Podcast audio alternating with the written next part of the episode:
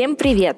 Меня зовут Марина, и это мой подкаст о честной миграции за стороной привычного, где я расскажу вам всю правду о переезде в другую страну. Пять лет назад я села в самолет до Праги, где началась моя непростая, но интересная жизнь иммигранта.